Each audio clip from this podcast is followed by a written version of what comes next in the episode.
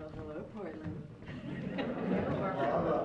it's been quite a year, let me tell you. Okay, let's get this thing started. Um, I have a theory. I think every little girl wants to crawl into her daddy's lap, have him wrap his arms around her, and tell her that he loves her, that she's the prettiest, the smartest, the most wonderful little girl in the whole world. Isn't that right? Yeah. For you little girls out there. well, that didn't happen for me.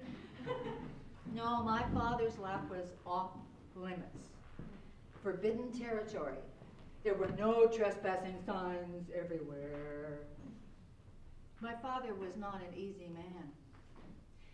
He was angry all the time. I never knew it what. And of course, my child's mind, I thought, oh my God, it's something I did or didn't do, something I said or didn't say. I was always afraid of him. And I learned really early on, certainly, to not trust him.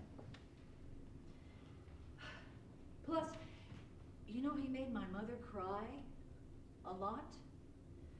They'd have these fierce battles, usually after I was in bed and they would scare me. And I'd hear him just roaring at her in his loud voice, and she would be, oh, hoo, hoo, oh, Harry. She was always crying. And I'd lie in my bed, and you know, it was like the house was on fire. It was really scary for a little girl. And I think, I want to be a hero and I want to swoop in and I want to save everybody and make everything okay and put out the fire. But that didn't work. But sometimes he was different. He liked gardening to a point. He was very specific with his gardening, and he'd moved from carnations to roses to his favorite, cymbidium orchids. And he tended them carefully for a while until they disappointed him or died. And my mother would have to take over, and she always said, You know, you plant them, and then I have to take care of them. I don't think she liked that. Well, he'd take me on Sundays very often to Frank's nursery. Frank's nursery was owned and operated by this lovely Japanese American man who had these kind eyes and a very soft voice. He had a wife that was just gorgeous, and she wore kimonos to the nursery, and she looked like a flower. I remember her. I can see her right now. She was beautiful. And sometimes my father would tell me the names of the flowers, but for the most part, he went off with Frank and they talked about this and that when it came to plants and I was left to wander among the pink and white azaleas and deep red camellias and all the other plants that grew there. And Frank had trickling little waterfalls and, and a koi pond. And it was magical. I loved Frank's nursery. And sometimes my father would buy me a gift. And one of the gifts he bought me was a set of miniature people and miniature animals and even a little miniature bridge. Of course, I learned later that they were supposed to be placed underneath a miniature tree called a bonsai, but I never had one of those. But I cherished that gift. I love that gift. I've always loved little things anyway. I still do. And one Sunday, we went to Frank's nursery. Oh, afterthought, I would wear my black patent leather shoes that were only reserved for Sundays. And my mother would always say to me, Be careful you don't get water spots on them because I can't get them out. But you know, I didn't care. I wore them anyway, and I got water spots on them. And she'd get mad at me, but that is even part of this story.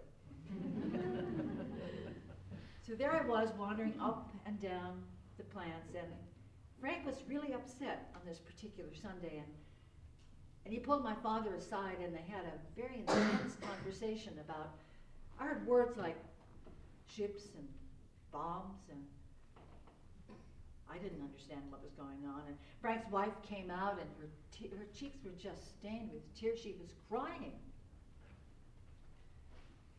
I remember her saying, I don't understand what's wrong with my people. You see, that particular Sunday was Sunday, December 7th, 1941. Mm-hmm. And Imperial Japan decided to bomb Pearl Harbor. We rushed home to listen to the radio, and we all gathered around the big boxy console that stood in the living room. My father was hard of hearing, so he'd cup his hand around his ear so he could hear Franklin Roosevelt say, This is a day that will live in infamy. And, and what else did he say? He said, We have nothing to fear but fear itself. But you know, we were all afraid.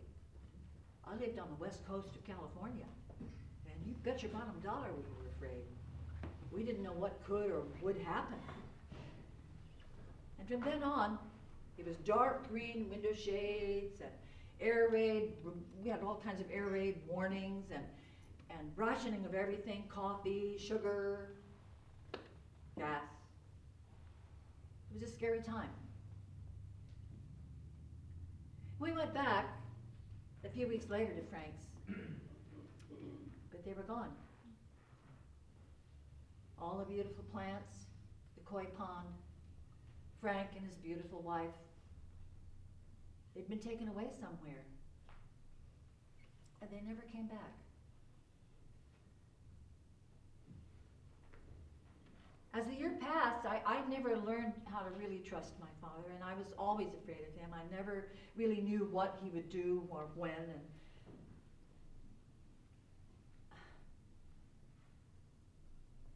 I watched him die. I stood at the foot of the big bed where he and my mother slept, and my mother was off wailing in grief somewhere. And I stood there and I, I watched him I watched him take his last breath. I watched as the life slipped from his body. And suddenly, I felt this rush go through me, and I was free. I was no longer afraid of him. The gates had just blown open.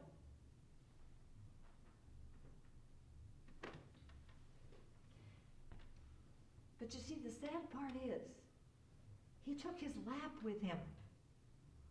And I never had an opportunity to climb up in his lap and have him hug me with his strong arms and say, I love you, Barbara.